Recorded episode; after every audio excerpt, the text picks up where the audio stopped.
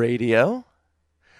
We are back with another episode with a very special, important East Village person to me and a lot of the previous guests on the radio show.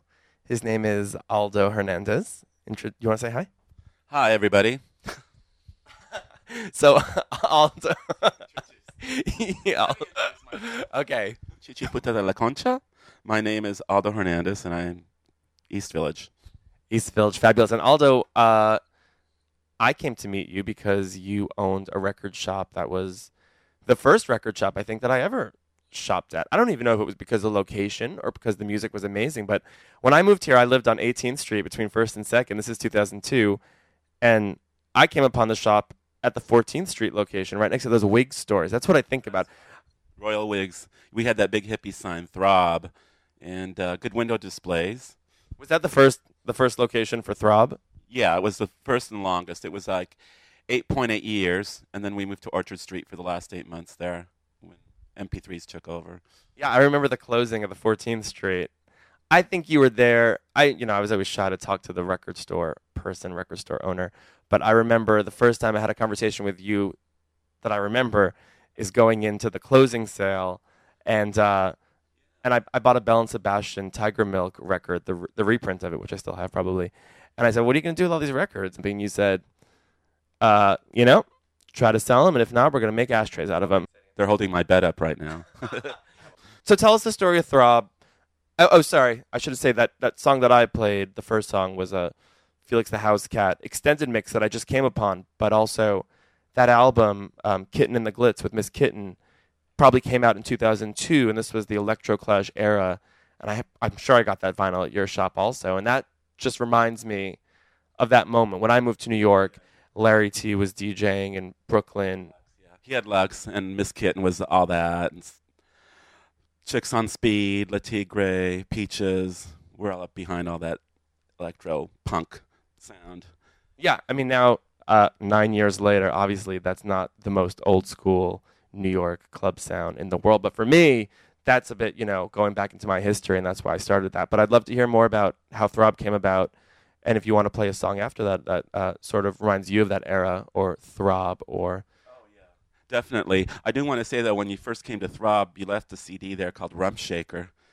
Oh yeah, I used to make these. I, so I had started making that. That wasn't the first time, but I did make like a boot. That was probably my first DJ mix that I actually made a mixtape out of. I actually cripped it and put a couple of the mixes on when I was DJing. You had some Missy Elliott and a couple other mashup, mixed up things in there, and I used it a few times for some gigs. I love that because at the at the second location, when you were on the Lower East Side, you had the mixtape CDs of A Touch of Class, and they were kind of like white label underground, and and I Those were really good. I know there were at least nine. I still have four of them. And they would basically put from 30 to 50 tracks together, do it like a two, three minute parts of current, electro, dance, uh, Italo, synth pop, all that, mixed with some, well, mixing the decades, really, old and new. And they threw some great loft parties down on Crosby Street, too.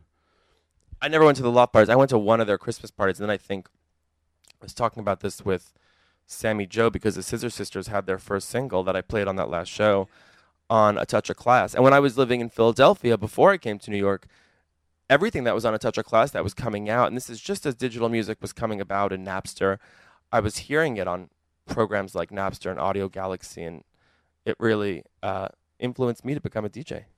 Speaking of that, I uh, remember the first Scissor Sisters demo that I heard, and it had this great track that I still play. It's called Kansas City Clone. Yeah, go ahead, play it. First track.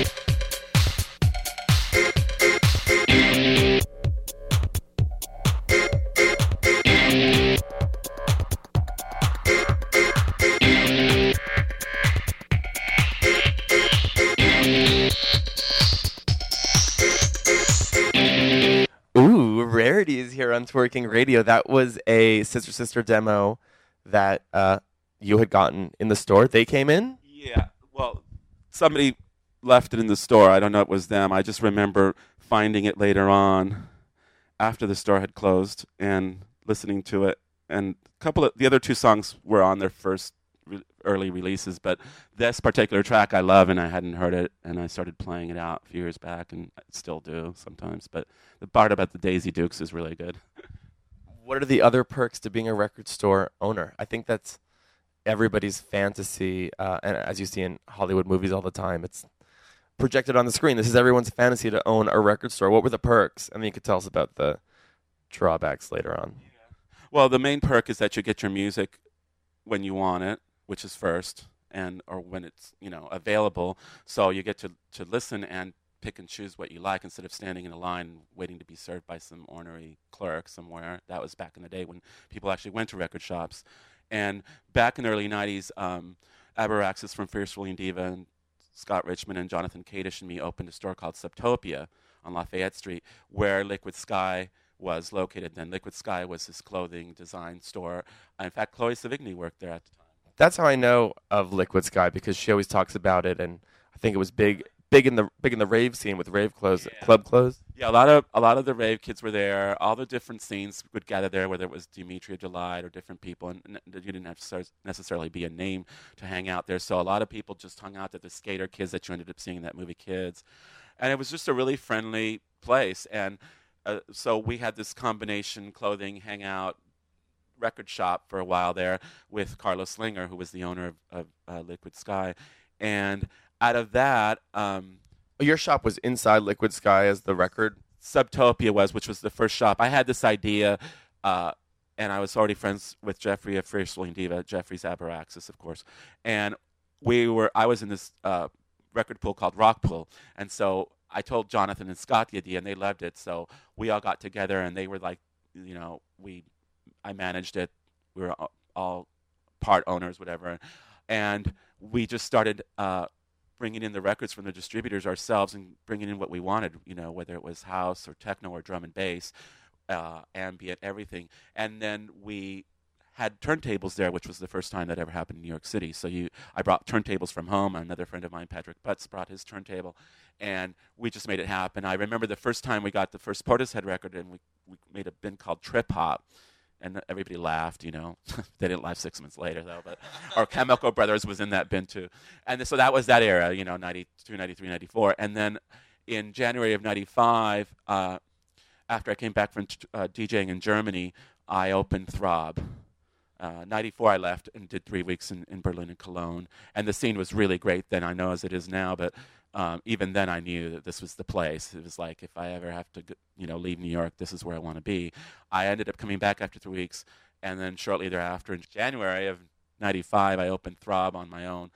And so I could really focus on all the sounds that I was interested in pushing because there was so much room then. There were like 15 little shops, and we each had our niche, and there was plenty of room for everybody to like focus on their thing, whether it was Eight Ball Records or Rebel Rebel or you know Subtopia. Then uh, those uh, the other two, uh, went back to Holland, and Jonathan and Scott opened Satellite Records, and I, I and I opened Throb when I came back uh, from Germany, and it was great. Uh, that lasted about eight eight years and eight months.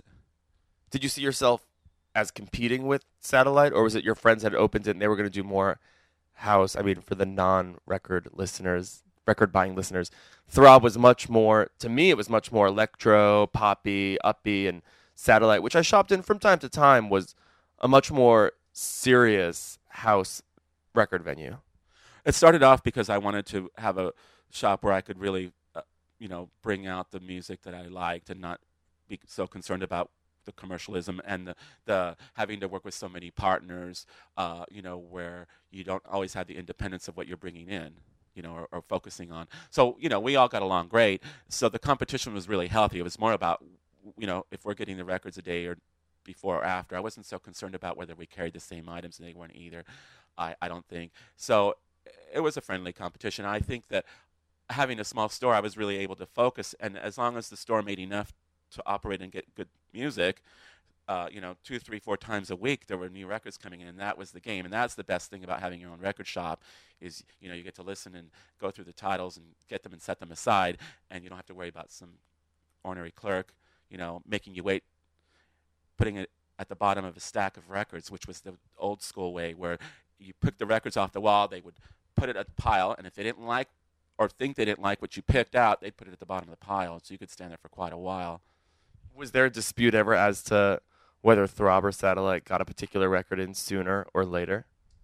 Not a dispute, but they were a bigger operation than me and more commercially oriented, I think. So uh, I think that they geared, you know, in bigger numbers as far as some things.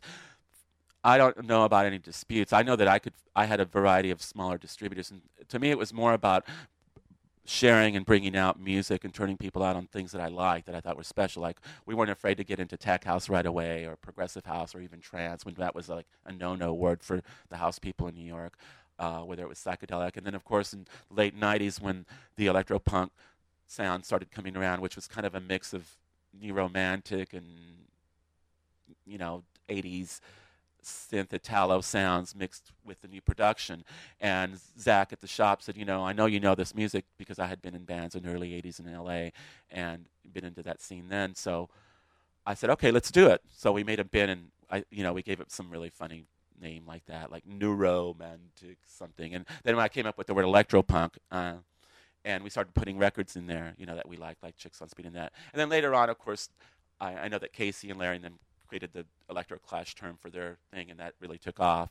But you know, it wasn't really about who came up with the name. It was more like we liked this first sound, like hearing the first Fischerspooner single emerge that John Selway had released on Serotonin was great. I mean, not only was it different for his label, he obviously being really brilliant at types of music, you know, decided to press this record and just get it out there. And they were doing more like art gallery performance, you know, trips with music and sound, and, and immediately I knew that this sound, this song was really hot, and I started playing like Click and Drag, which was this cyber goth party that I was doing with Rob Roth and Chi Chi and them. And so it was just really fresh to hear the, the different ideas mixed together, like the the melodic and and lyrical sounds from back in the day with the new production skills. So you know, and so it had every everything. It was almost like electro grunge, you know, um, and that really for me was inspiring. I could tell like, okay, this is really fucking fresh, you know. Excuse me. I have one more question. We're gonna go to a song, but uh, when you were saying that, I was thinking something. I was going to ask you, and we're to talk more about your DJ days before Throb, but you're saying that Throb sort of came to you as a way to push new music. I'm wondering if you were unsatisfied or less satisfied with the introduction of new music to people through the venues you were DJing at, and whether Throb sort of served as another way to do that or a different way to do that. You could think about that. We could go to a song, or or you want to answer that? I want to answer it. You can place it anywhere. Uh, I started DJing in 1990. We're gonna wait. We'll save the DJing until after this because I know this is gonna be a longer story. That's a good. That's a good one. Yeah, you want to hear. Sonic Groove was my other go-to, and Dan Physics, who worked there, did pull. It was on Carmine Street, a caddy corner from Vinyl Mania, which was where they made you wait to listen to your record if it wasn't Deep House or Vinyl Mania. I, Jarrell. Jarrell, he was great, but you definitely had to give him respect because you know he'd say, "Oh, bitch, that scary techno record has to wait a few minutes here." yeah, yeah. I uh, um, I ended up there, and then when it moved to Sonic Groove, moved to Avenue B. It's like when you guys moved down to Lower East Side, they moved further east to the East Village. Yeah, yeah, that was later, like in the early 2000s. By that time, it, times were hard for vinyl people, and so a lot of uh, other shops were renewing their leases. Yeah, and they moved to Avenue B. I moved to Orchard Street. Yeah. Oh, the dark days for record shops. Anyway, this song came about at that time. I don't know if you remember it, but it's uh, Talk Talk versus Sofio.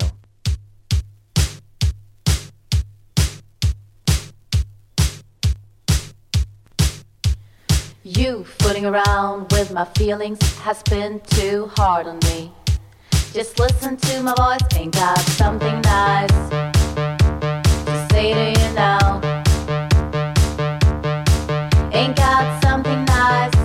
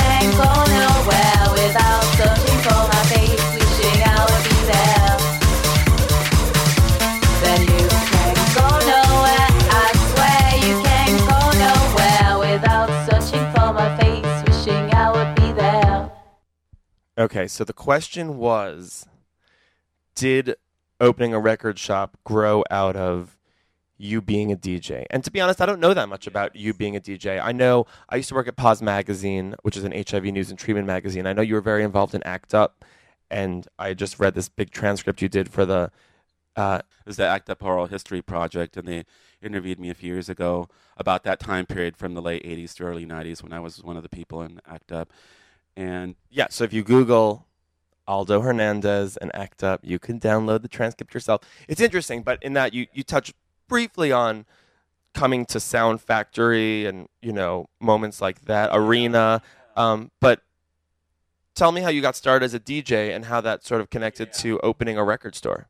Well, I always liked playing records at parties. I had been in bands in LA in the early 80s um, and uh, some, you know, goth new wave punk bands. And when I came to New York, I What were you playing, or were you the singer? a background. I was playing synthesizer, micro moogs, and that, and that, writing the music a lot. What was your hairstyle? Oh, it was definitely Roxy music. Even Bowie meets Roxy music meets whatever, uh, you know. Um, but um, I oh, so I'd always been an avid record collector. You know, everything from Throbbing Gristle, Public Image to The Cure. You know, all the being boiled, Human League. Basically, I had a wide range of taste in music, but What was the first album you ever bought? This is the question we ask a lot of guests here. If there's one that stands out of your mind, it doesn't have to be the first you bought, but do you remember begging a parent for a Donna Summer? I said mine was Swing Out Sister. Mine was CDs, but uh, my first was Swing Out Sister. That would have to be the Beatles. it was. Which which album? The first one. I was like four. I liked all that. I loved all the psychedelic '60s music and still do. Um, so I, I've always loved music, and I ended up becoming the DJ for a benefit for ACT UP and Wham at a loft down on Warren Street. And at then I would throw on some underwear and maybe a wig for fun, and take a cassette deck and an old record player, and stand there and just play all the songs we all liked. And if I if they had the record in the loft, I would play theirs too. But otherwise, I'd bring my own. You know, whether it was 808 State or or you know, I'm Every Woman or different things I remember for that period. I think some of the the our gay brothers and sisters were more into the George Michael moment, but I remember we did this loft party and 800 people showed up, and they gave me $300. So I ran over to J&R and bought myself a little Numark mixer, and decided that I wanted to throw some parties that I didn't have to worry about this or that, and I could hear the music that I wanted to hear with my friends, and everyone could come. And so I became DJ Nobody's Pussy, and I was already in ACT UP, and I cut out some little flyers, and uh, my friend Julie Tolentino had found the space and started the Clit Club, and I- ended up DJing, DJing there the first night by default because the DJ was late. Uh, I was on my way there with some slides, you know, and visuals, but Meat opened in the same space three weeks later. We had already planned our opening to be a few weeks later, and they did Fridays and we did Saturdays, and it immediately it was a success. This meat market was just this out of bounds area, and the doors were open, and people just partied in and out of on the street. Everyone paid five dollars What was the name of your party? meat, and that started in August of '90, and that was because every sign on every door said meat, and we know we were looking for meat. Even vegetarians have to have their meat, so meat was great. We really, I wanted to do like a place where everybody could hang out. I could play everything I liked, whether it was Deep House or Aphex Twin. Uh, I was really into the visuals thing. You know, I liked having friends that were artists come in and contribute. um, my friend David White, Ainer, and then so we mixed it all up, you know, with slides and visuals and, and go-go dancers. I had everybody from skinny to, to built dancers. The main idea, though, is the music was whatever we wanted to offer. I wanted to offer, and that was before I started bringing in other DJs. And you could basically be yourself there instead of being part of a scene like the Roxy or some of the other more established clubs. It was basically, you know, a do-it-yourself. Was it modeled on any other club? I mean, I know you said uh, that you play the songs you want. I mean, I think a lot of people just start DJing because they want to hear what's fun and what their friends like. And I certainly started DJing not knowing you or other DJs. I mean, I knew of DJs, but not very intimately. Was there anybody that you had looked up to, or kind of like a club that you sort of formatted your night on? Yes, I already was doing the loft parties, but and I had some ideas, but it was really solidified when I went to San Francisco for the AIDS conference in June of '90, and I went to a club, and their byline was dark, loud, sleazy, queer, and I lifted that byline and put it under me. I don't remember. It was at 14th and Valencia. It was at a place called Evol, which is love backwards, right? But uh, that really solidified what I was already planning on doing. Instead of just doing the occasional loft parties and events with friends, I really liked the vibe. It was a little club, and they were playing everything from house to thrill cult, and there was a little dance floor in the back, and black lights, and cr- just everybody was having a gay old time. And so that really, you know, was an influence. And uh, once once the space was, you know, in place, it was just a matter of, of you know, I was really into uh, making this happen, and so I didn't beat mix, even though I came from a musical background. And I would stand there, and a group of DJs would stand around me, cockeying because obviously I didn't beat mix. And I would hold on to the table. If the song was good, the whole room, the floor would shake, so you had to hold on to the table because otherwise. And then so I had, yeah, I had my little CD player, which would fog up if it was too humid, you know, if the party was good. And you had a little cassette deck and one turntable, and which was a dual, not a Technics yet. Okay, we're gonna pause and have you go into a song from that era now. But also, I wanted to note that I was just reading that flyer on Facebook that you had posted or someone had posted at Sound Factory, and you said that the owner or the manager had read you for bringing in a CD player. Is that after? Is that the same time period? that was in '92 for Gay Pride Weekend, and and I I plugged in a CD player into the back of the the Urei mixer, which was the old school mixer, and I was playing this Kraftwerk track. I guess it uh, for I was doing some sort of like pre mashup thing with Diamanda's voice and Kraftwerk. I, I set up the CD during the sound check so I could play this track, and then it you know it was time to play it, and uh, this this owner named Phil, he came up and he read me for Phil. He just yelled. He, he you know, he said if, if I blew any speakers, I was going to pay for them. Because Junior and, and Frankie were the DJs there then. There, I, I think it was during the tussle period, but I know that Frankie was playing the next night, but Junior was still, you know, quite involved there. And it was basically, he had uh, started that club.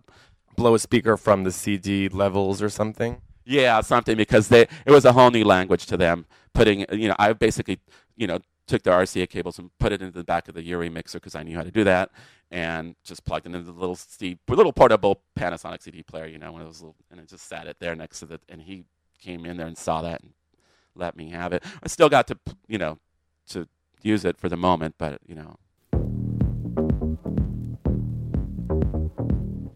First songs that I was playing at Meat that was big that I loved is Get It Off by Underground 3. Kerri Chandler's first production, actually. And it was amazing deep house song. Still love it.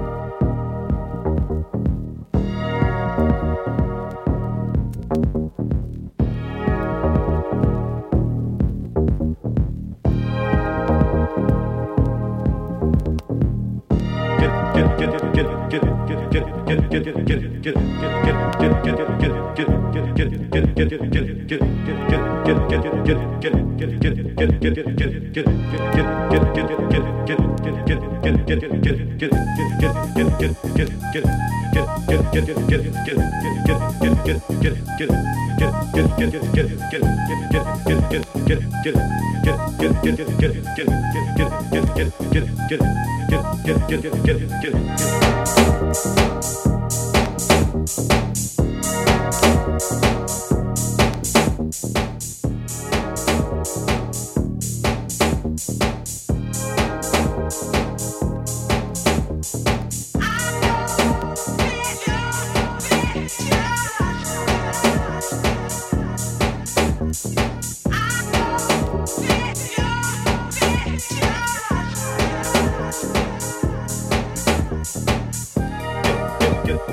get it.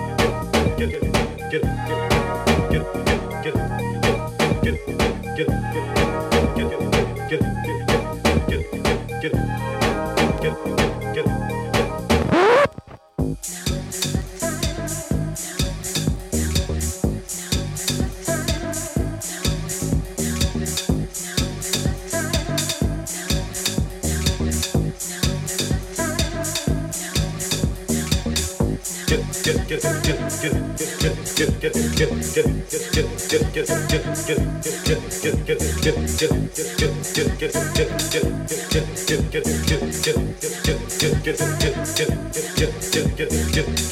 get it on, get it on, yo, set it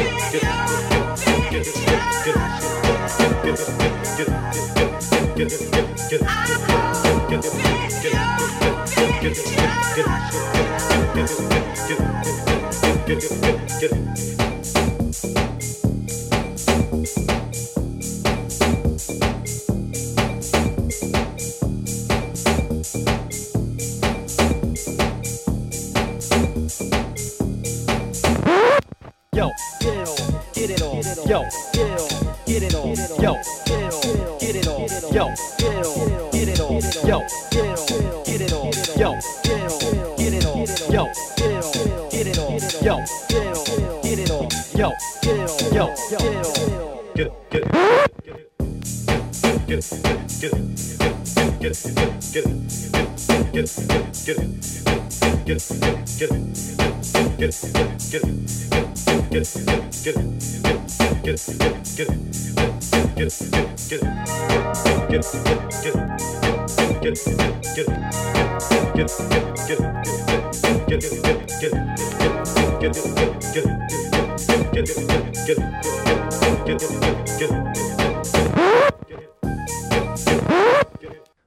was Get It Off by Underground 3, a track that I had actually been in search of because Lena had played that on Fire Island last summer at her Sip and Twirl party. Uh, it was her closing track, and then I asked her about it. She said she would give it to me, and she would have. I never followed up, and then DJ Will, who did the first episode, also knew when I talked about the scratch. That track is unbelievable.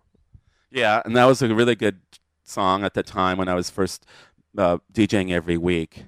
And in '90. And so I started to go to the stores every Tuesday and Friday. You know, uh, go from store to store to store. There was Decadence. There was uh, Rebel Rebel. There was BPM. There was, of course, Vinyl Mania one and two. They had like two stores then, and a few others. You know, la- later on, I think Eight Ball around that time, and Discorama. And so you scoured. I remember, you know, you look for new stuff, old stuff, and twice a week, usually Tuesday and Friday, you, if you could, you went from place to place because you wanted to get your records. You know. Did you identify with one store in particular the way that me and a lot of DJs talk about Throb in sort of this really fantastic nostalgic way? I mean, it was really Throb and Sonic Groove that I was going to more than Satellite or anything else. I mean, it wasn't so plentiful when I was record shopping, but did you have that same experience?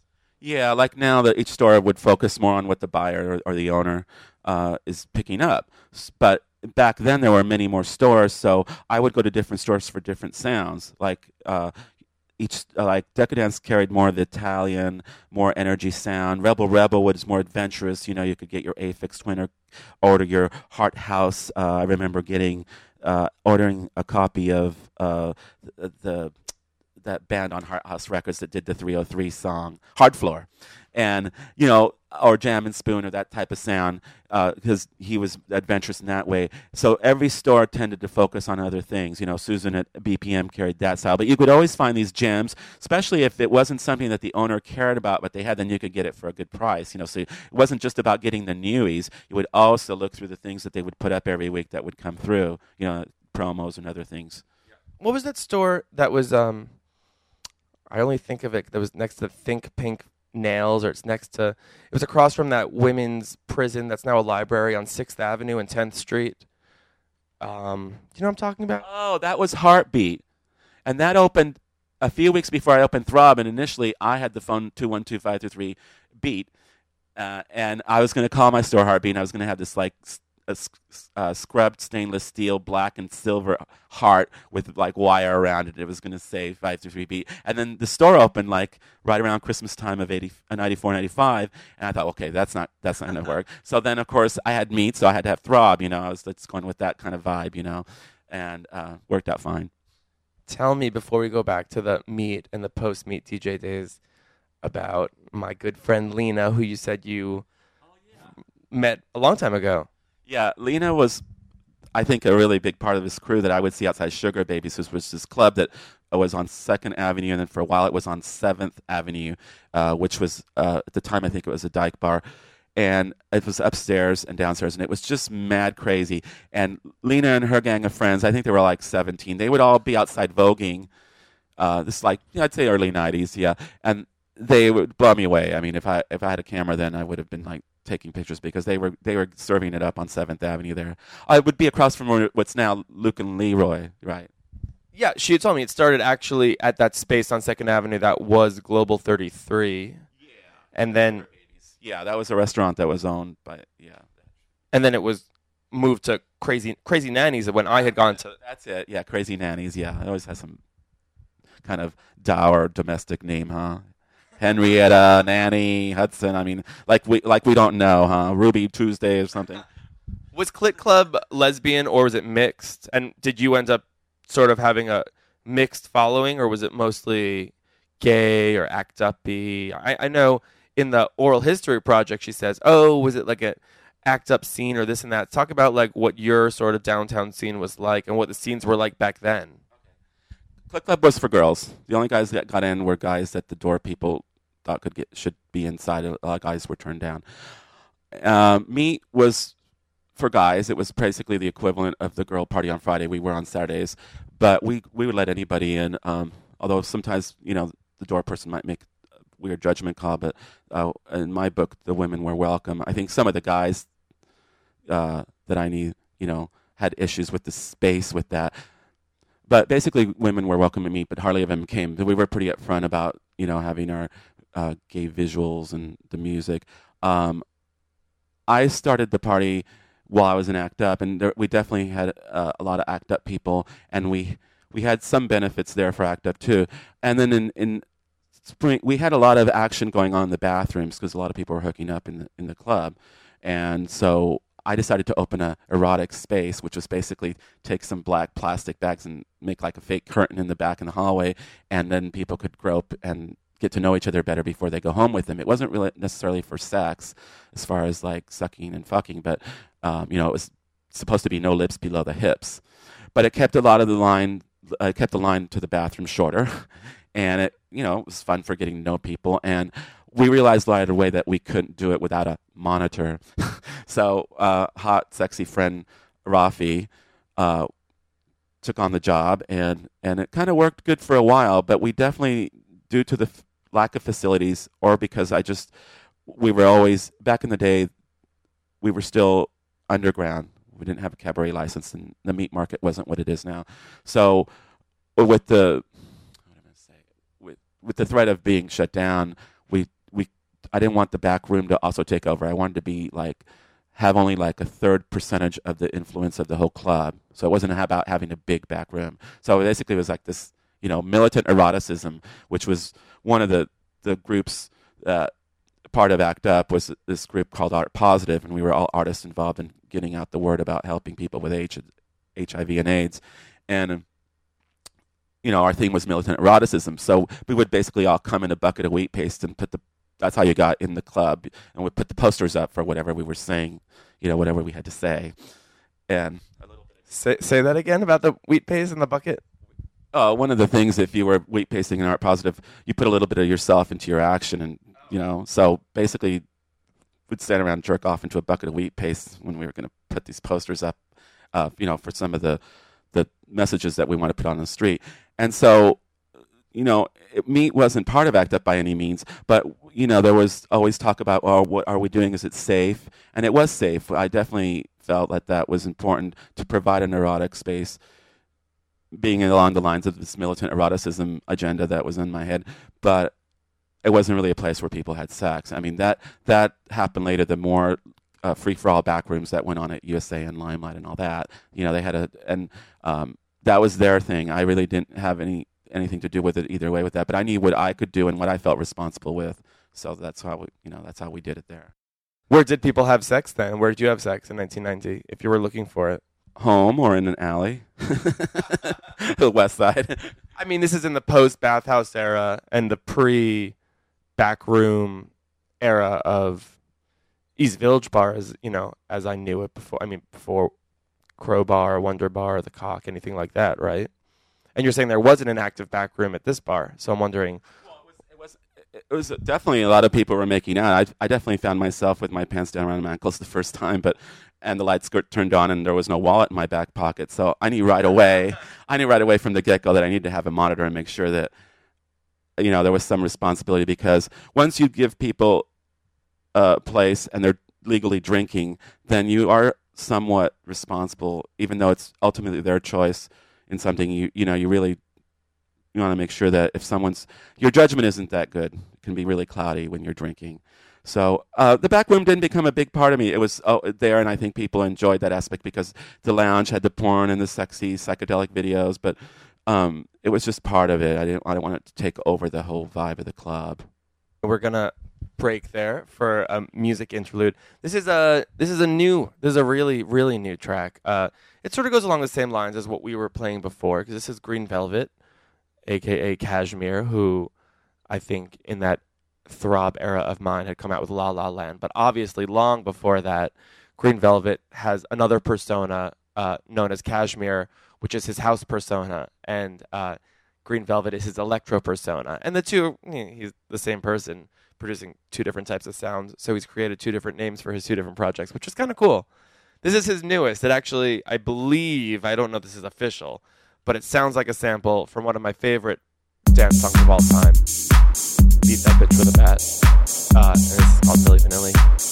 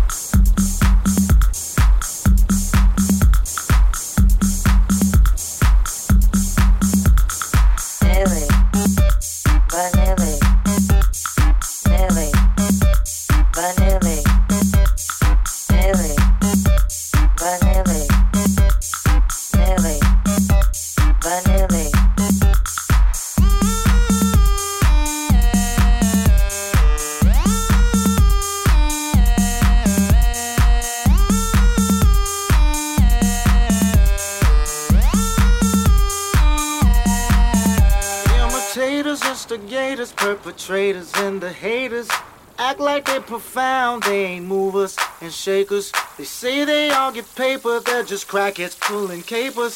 Let me drop some knowledge, flowers wither into vapor, just like, Billy, vanilla, just like, Billy, vanilla, just like, Billy, vanilla, just like. Billy, vanilla, Nelly,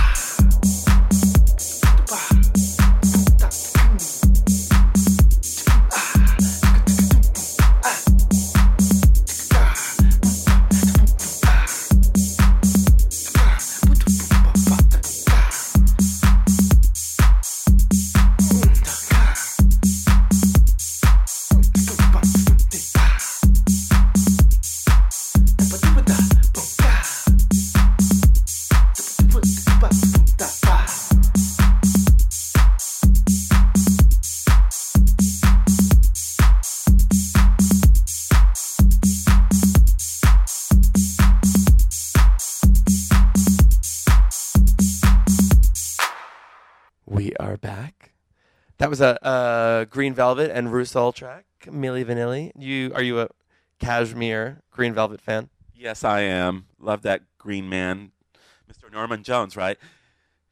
I don't know his name, but I, Hasn't he been born again a couple of times now? And he just keeps creating all this beautiful stuff every other year, right?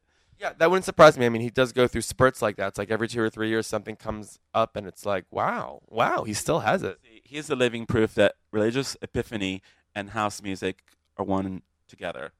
But you know that I emailed when we did the Vanity Six Prince the ladies of Prince party at Good Times, my Eastern Bloc party. I emailed Vanity and she wrote back to me, but she, you know, disavows all the musical stuff she did in her career.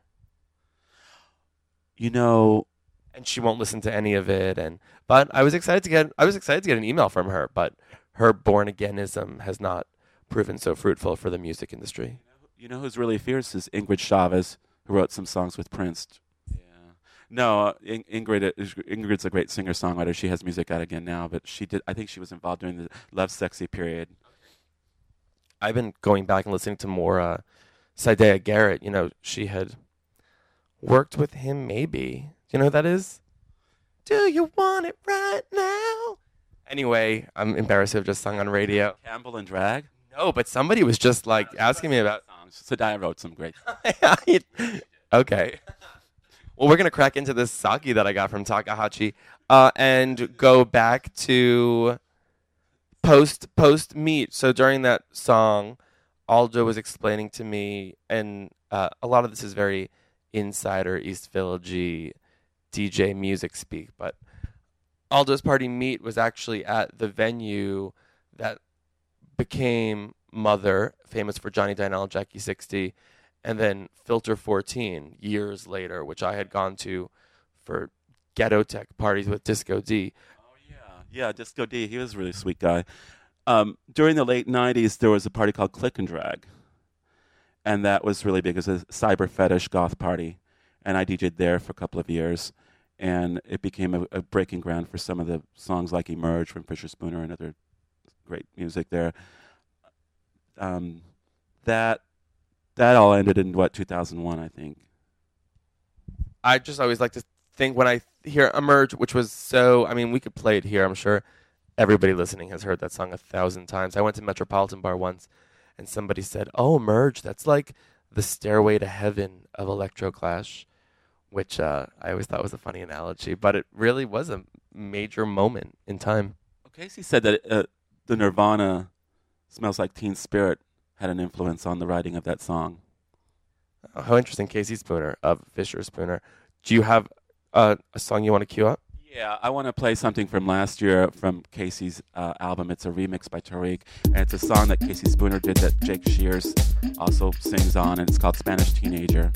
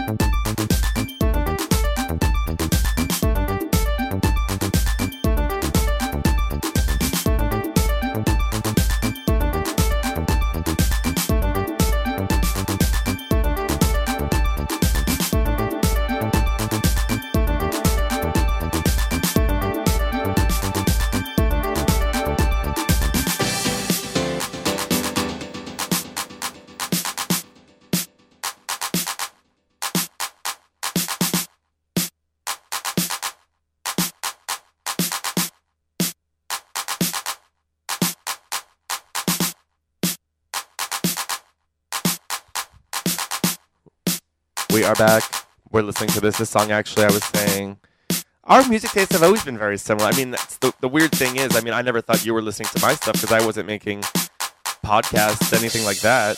But um, yeah, but that's how I felt at the record shop, and it was my good fortune. And now I'm learning a lot of other DJs who just had the good fortune to wander into Throb or make it a destination and pick up the records that you were selecting, you know, from Germany and wherever else in Europe that you were importing Prozac, your employee. One of the guys there. Zach was uh, Selway's roommate, so some stuff would come through them.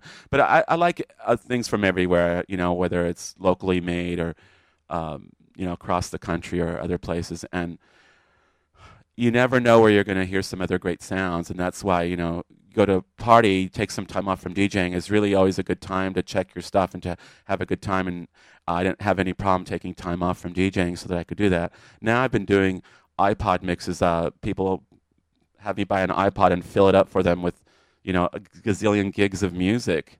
And I love doing that because they'll say, you know, give me some of this or that, and then put together a lot of different styles. And then in that way, I learn too because I, I start looking for a sty- through a style of music, like you do. I noticed that you, on your website you like feature different s- styles and songs that you do, and you know, just all those great sound frequencies. You get caught up in them. It's beautiful.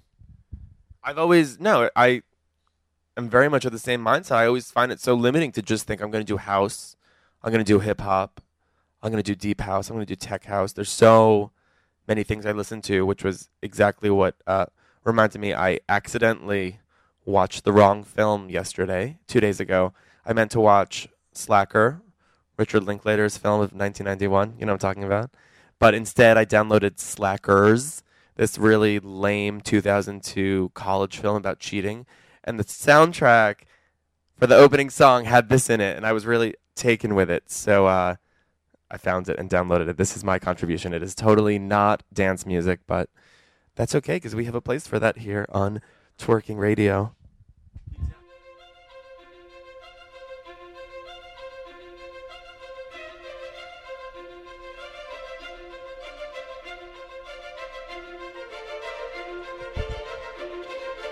Getting this record at a swap meet in California. It's. Yes, it's Pete Townshend, The Who. Yeah, Baba O'Riley, London Philharmonic version.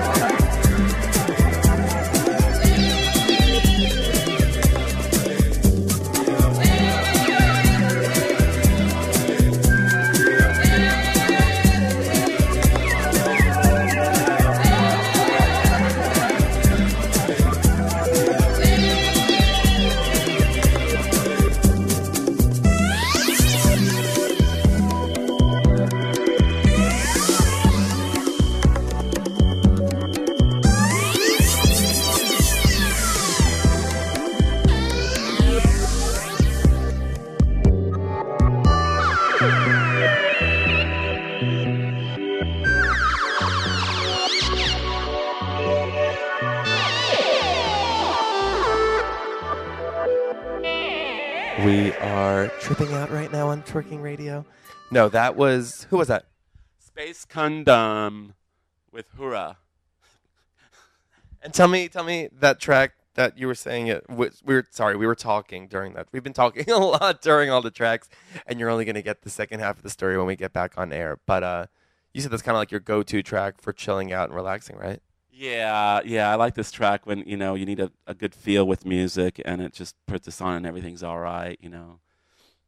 What should we talk about now? Post click and drag. So post click and drag, you had Throb going, and we've talked about that record store a lot, right? Uh, yeah, we were talking about you know around 2000, 2001. There was the whole electro punk, electroclash moment, and uh, And so then in my life, uh, there was Throb, and then there wasn't Throb, and then there was digital music, and then there was Aldo on Thursdays at Nowhere Bar with these really crazy cross dressers, and it was totally like mark this on your calendar. It was one of those parties you would always forget about because at that point I, don't think you were like flyering and Facebook wasn't around and it wasn't like you were advertising it very much, but you would sort of wander into this newish bar nowhere, which is the cousin bar of Phoenix and Metropolitan, two other kind of divey hangout gay bars in the East Village. And then Aldo would be there and was sort of like, "Oh my god, I know you from that record shop." You're like, "Yes, girl." And I just put down masking tape. I did it one night, and they just start doing runway on the floor. And these aren't drag queens for all the listeners who haven't been.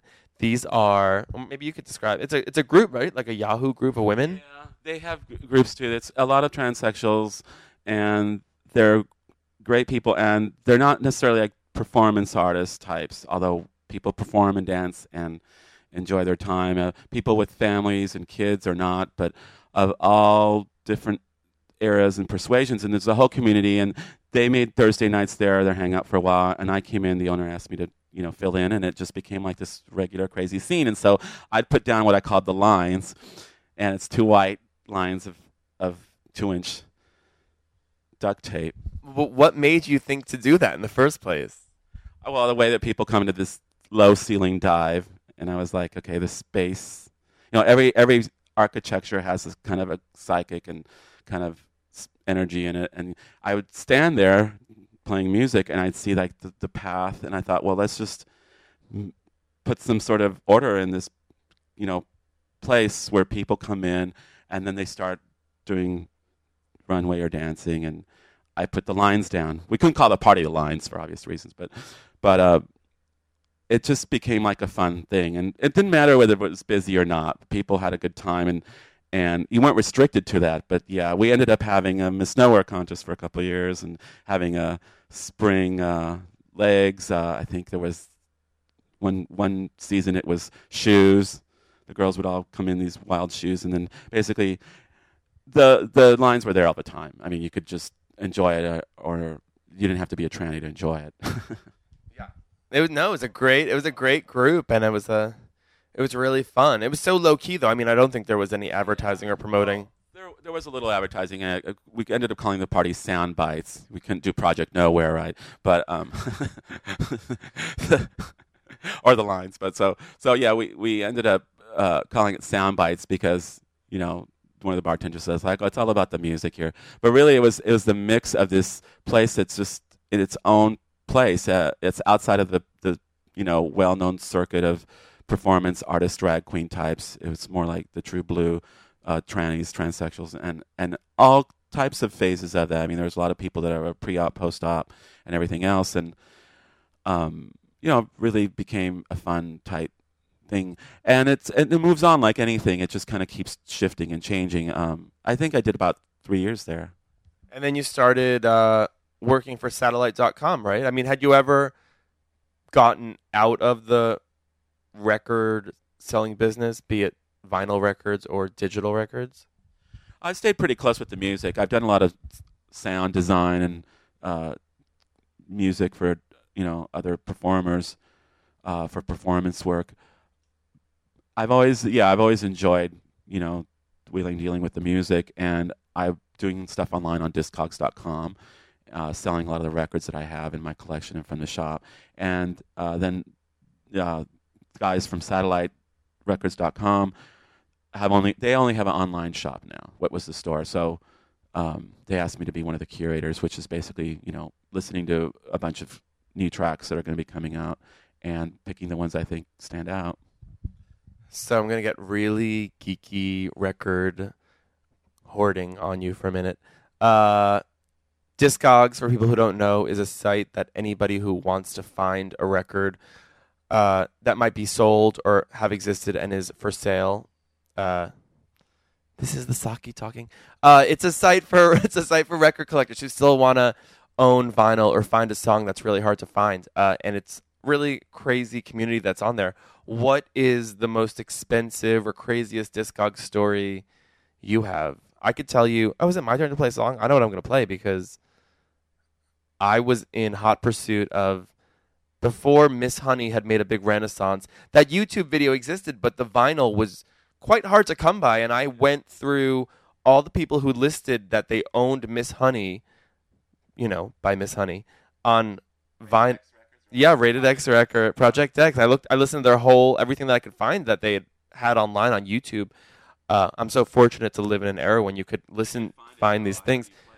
Yeah, so uh, I found 10 people who had owned it. I found one guy who communicated with me and was willing to burn the vinyl to MP3 and share it with me.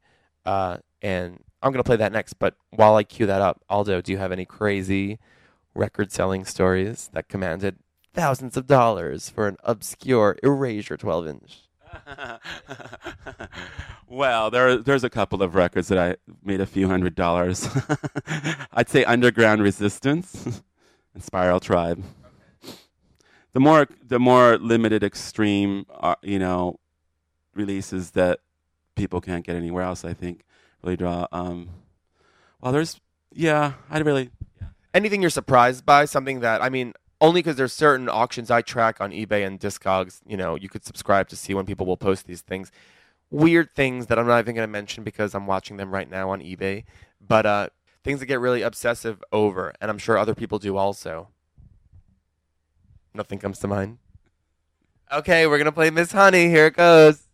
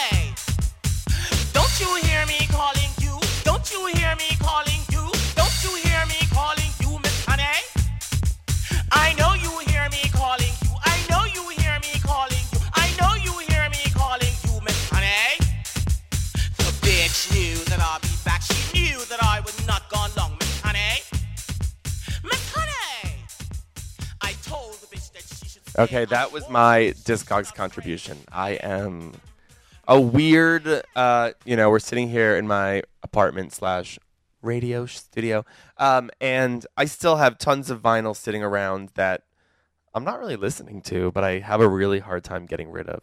I think you cataloged uh, Gant Johnson's vinyl collection also recently. You got rid of it? Yeah, he's he's been uh, recording, digitalizing his records, and then crate by crate every few months brings them over, and I put them up on Discogs for him, and we let other people enjoy it. See, that's a beautiful thing uh, for me now, sharing all the music that I've enjoyed instead of keeping it up on the shelves, and you know, lugging it around. I've something switched in my head, and I now I enjoy dispersing it out all over the world.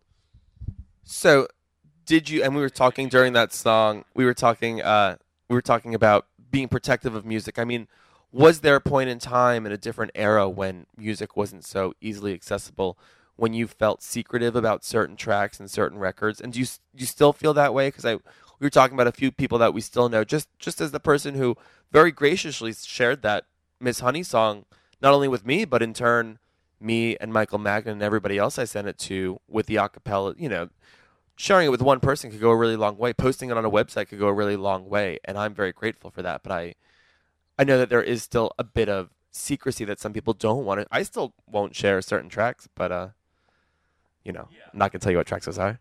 music is, is delivered to us differently now, right?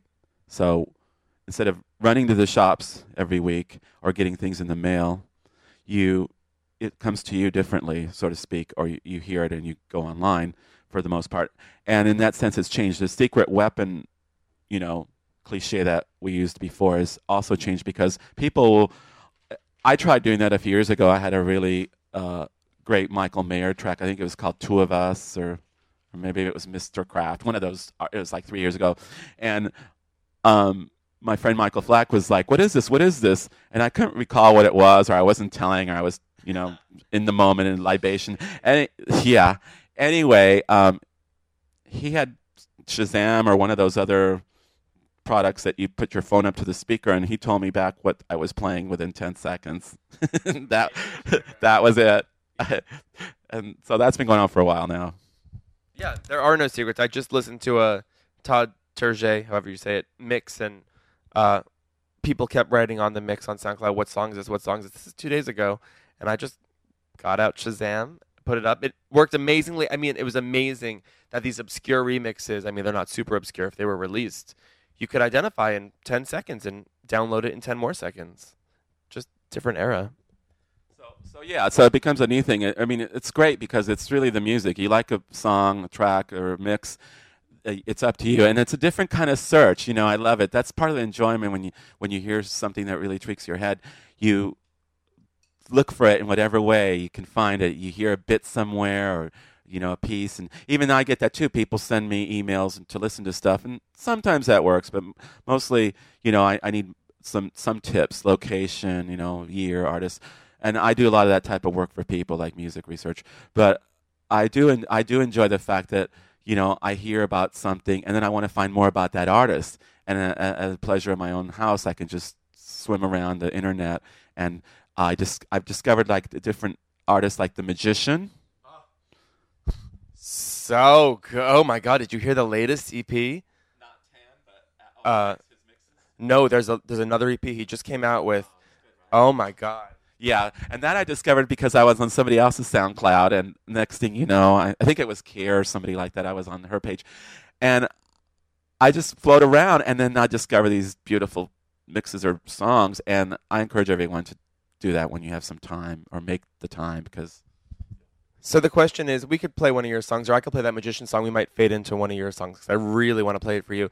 The question is, you have all this vinyl at your apartment, and you're very great at digitizing vinyl, which is what you do for money and for other people. Do you still feel an emotional attachment to the records, the physical vinyl records, even after you digitize it? That you still want to hold on to it for the cover art or for the sentimental reasons?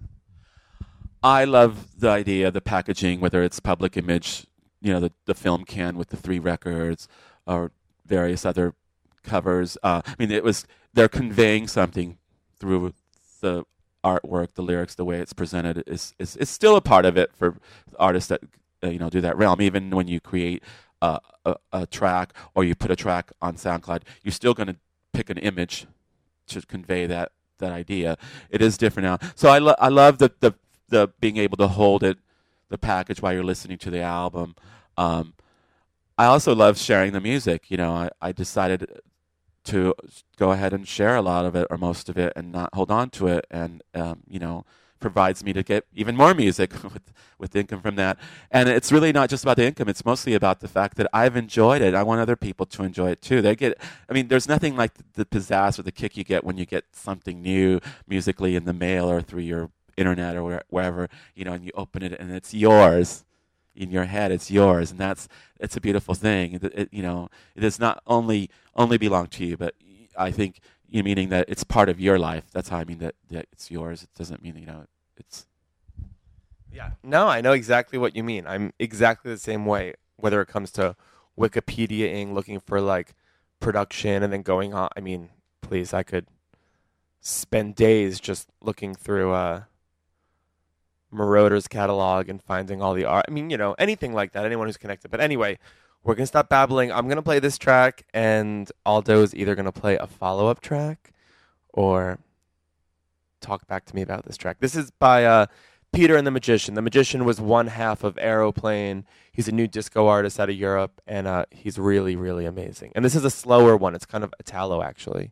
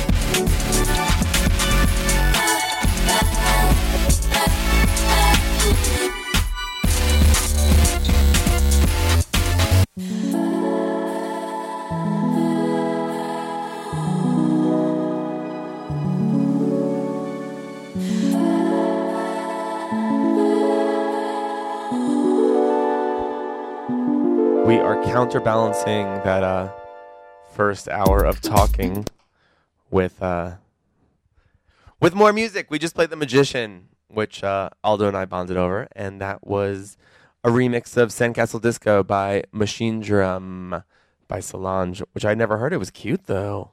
Yeah, yeah. I like hearing all the New York artists coming out, like Machinedrum and Lauren Flax and all them, and it really is exciting what's going on in the boroughs you want to hear a rumor that I heard? Of course. I asked. I asked. I asked uh, somebody how Johnny Dynell got Tensnake to remix Jam Hot. You know that like went very big. Somebody said that they had like been somehow connected in the past, like maybe through a tryst or something. That's how they knew each other. I was I was shocked. You know, Tensnake is doing a lot of that new disco. Is it your Tensnake or? I think it was Johnny Dynell's Ten Snake that got the Tensnake remix charted on Beatport and elsewhere. It was really big. I love that remix. I did hear it right away and d- dig it. They're both talent. We were talking about Johnny very much during the songs. We love Johnny, uh, and Johnny actually came about the space at Mother via Aldo. Yeah, Julie ha- uh, had the space, uh, started the Clit Club, and I started Meat right then. And then she was friends with Johnny Chichi, and they came and started Jackie 60. And then it just led to this kind of interactive thing for, what, a decade basically, where we were doing parties. And I ended up doing Click and Drag with them in the late 90s, where we were bringing out all the cyber fetish, goth, electro. I mean, I hadn't even seen The Matrix, and we were playing that out there in real life. We're gonna stop talking club life, and we're gonna talk about Aldo's great swim from Cuba to the United States. Started off as a backstroke butterfly. So you're Cuban. Tell me, tell me. I mean, this is a bit reverse since we've already covered a lot of ground in the hour or two that we've been talking. Tell me how you came from uh, the shores of Cuba to the shores of New York City. Well, uncut and belabored, I uh, swam all the way via Spain and Ellis Island. I still have my green card, and ended up in California, where I got a great opportunity to start. Uh, How old were you when you came to California? oh well, we were in Miami for a year, as all Cubans have to go through Miami. It's the rite of passage. and then uh, we were, I grew up in California, basically. That's why I had the California fag accent. Did you? But most people who grow up in California, like our good New York City East Village nightlife friend, uh, what's his name? The one who did all the parties at the Cock, and now lives in L.A. No, he's Mexican. Oh, oh, he's in those great movies, Mario Sanchez. What movies is he in? Oh, you didn't see that great movie? Oh, you got to watch it. It's on. T- it's came out like three years ago. Mario Diaz, actually, yeah. And uh, I didn't know he was Cuban. He's not. I don't know what he is, but I was gonna say, like like most California people, I've found they spend their time in New York, be it two years, five years, ten years, and they usually ends up going back to California or or, or a place that's a bit more sunny and climatic and a little more laid back. It all comes down to the refugee center in the '60s. You get a choice when you get to the shores of good old USA. Good for Fourth of July, so everybody really knows how it comes down on independence. Like my sister says, look at the word independence. So, you know, have your out dependence here. But uh, what happens is the refugee centers tells you, do you want Chicago or LA? You know, so being that my father knew from his family that California had nice little oranges and sunny, we ended up in the naval orange capital of the world, Corona, and that was close enough to LA. So by the time I was 14, I was hitchhiking to see you know Elton John and David Bowie and all that sort of stuff. And uh, from that area, from Inland Empire, I ended up in Long Beach, and was in the, involved a lot in the music scene there in the early 80s and I had that art center where all kinds of people performed and uh, I also did a some time in San Francisco where I worked the door. The first time I worked at a club, I was like 18, late 70s, and I worked at a club called Disco 2000 on Union Street back in 1977. And you'd, you know, I'd, I'd go out after hours or clubs like Bones and I Beam, which is still there actually. And I remember seeing people like Sylvester and Jane Oliver and place people like that after hours. People still held roses in their mouths when they danced close to you in the, back in those days, you know. But you know, there was there was Devo at one side of town, and then there was the whole like Sylvester thing going on, and so that took me from California. Which side did you gravitate toward, Devo or Sylvester? That's like a that's like a Sophie's choice over here in my apartment. Well, that's why we're DJs because we can straddle both sides of the musical spectrum. But at that time, which one were you more akin to? I mean, was it more new wavy, dancey, or were you? I mean, there's no turning your back on Sylvester, but It was never separated. I just knew that I had to go to two different places to see them. But I, I definitely always loved Sylvester and Devo. Yeah, they were under my skin right away. That whole, you know, uh, you know, I'll tell you. By the time I had an apartment on Temple Avenue in Long Beach in the early '80s, I had people staying at my house all the time, friends, Carrie Crum, and I remember Ron, Ron Athey and Rozz from Christian Death and all that, and we would always be listening to Prince. So there's there's that bit, you know, where all all us goth people were listening to Prince at home, and that's what we would do. And Prince was working at a roller skating rink then in Hollywood Boulevard with his like purple cape and his tiger underwear. Is that true? Yeah, yeah, he was about like 18 by the time he had his first record contract, and he he did quite a few Saturday nights there in Hollywood. So you know, What's your favorite Prince song? oh, head. I love that response. Oh, oh, just yeah, that's a whole nother show. All of them. Did you see him when he just performed recently? No, but my friends did. Same thing with me. Sadly, I couldn't afford a two hundred dollar ticket. I saw him first time '82 at the time in Vanity Six and it was amazing. And then I saw him here in New York in uh, at the Lovesexy tour. That was fantastic at Madison Square Garden. But before that, we would see him at this roller skating rink in Hollywood, and that was amazing. That's when he was performing the first couple albums. Yeah. Um, so how did you go from the shores of Long Beach to the shores of New York City? And do you ever miss Long Beach? Oh, I'd love to go back there. I know it's changed that once No Doubt came into the scene and charged up the town. Is that where they're from, Long Beach? Apparently, yeah. Uh, I was there in the late '70s, early '80s, and I was in the whole scene. And you know, uh, staff member at Cal State Long Beach, so I was doing things like you know, showing premieres of Western Decline of Civilization and throwing parties at the Mercury Art Center with everybody from Lydia Lunch to Monitor, all the LA type. Well, no, actually, I was throwing events. I wasn't having all these. I was having a lot of artists perform at this art center that I had in Long Beach, and from there, I took a cruise around Mexico and ended up in New York in early '85, and ended up at Area. And a friend gave me a pass, to come in, and I loved it, and I liked the spice, so I came back in July of '85 and never went back. Okay, so we are nearing the end of our show. We've had a couple of sakis and champagnes and wines, but um, we're not sure where we left off. But we are sort of in a tech house moment right now, and there's this track uh by Omar S, who I don't know that much about. I think he's getting bigger. I'm guessing he's German, but I really have no idea. Anyway, it's called uh, "Here's Your Trance Now Dance." It's a really long one. We might fade it out in the middle, but uh. Might ask Aldo to follow it up with something equally as amazing. So here we go.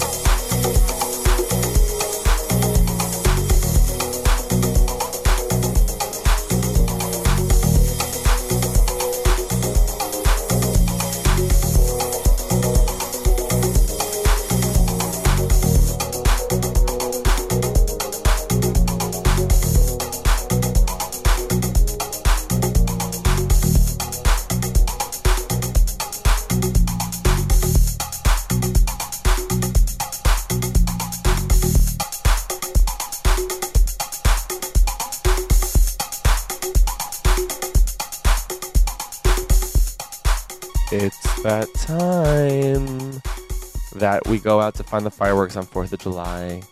What are you doing for 4th of July besides this radio show? Oh yeah, fireworks, fireworks. Um, so my corks.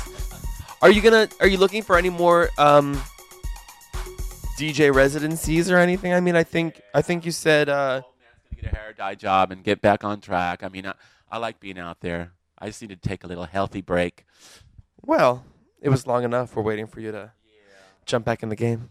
I had to bury some friends and you know something we didn't talk about i was going to say on that uh, oral history and we could obviously talk about this for hours is that it it just living through so much it just seems like you know so many people who have passed on so many amazing creative people music people uh, which must have been really crazy to go through do you still think about that day to day or no yeah, sure, they inspire me for the rest of my life. You know, the the the times and the walks and the beautiful moments with people, they don't leave you. They come come to you different ways. You know, sometimes I always think like what would he do? That question, and sometimes it's with somebody that is gone. You know, some of the these really creative, bright. They went out like matches. You know, at really young ages, and and and I, you know, and I have a lot of friends that are are alive and they have HIV and they're fine. But you know, we miss them so much, and they they are those those words and those times and their spirit. It doesn't leave. It's like your heart. You know, you take somebody else's heart. Part of them is with you. did you watch that fran lebowitz documentary by martin scorsese I saw that. Yeah. when she talk when she talks about how all the people that passed away and how they were all like the tier one people and if they came back and saw all the agree. I would agree that a lot of it. But then they're the people that are living life, you know, life lovers, and they they got out there and you know it was a nasty germ with nobody helping out, and basically you're on your own, having to you know feed your friends with a tray outside their door, and that was a, a while ago. But you know, I think that there's there is that you you learn that there is the the heart and the soul. They they kind of stay out there in in in our world. So I'm inspired by friends that aren't around anymore. what are you gonna play for us as your farewell twerking radio track Um, it's a track by Oliver Ton, and it's kind of Spanish feeling, although he's in Berlin, and it's called Hasta el fin, until the end. and where can we find you and everything you're doing uh, which is so unbelievably on par with my musical taste and what i'm doing so tell tell me where we can find it You can find me in Tompkins Park across my house, or you can find me online on one of the, the Facebook type things. Sure, yeah. and your uh, other moniker is load My anagram is Load Resin Hand, but you can find my artist page under Aldo Hernandez. Aldo Hernandez, thank you for being a guest. Okay, so here we go. This is Oliver Tone, Hasta El Fin. Till next time.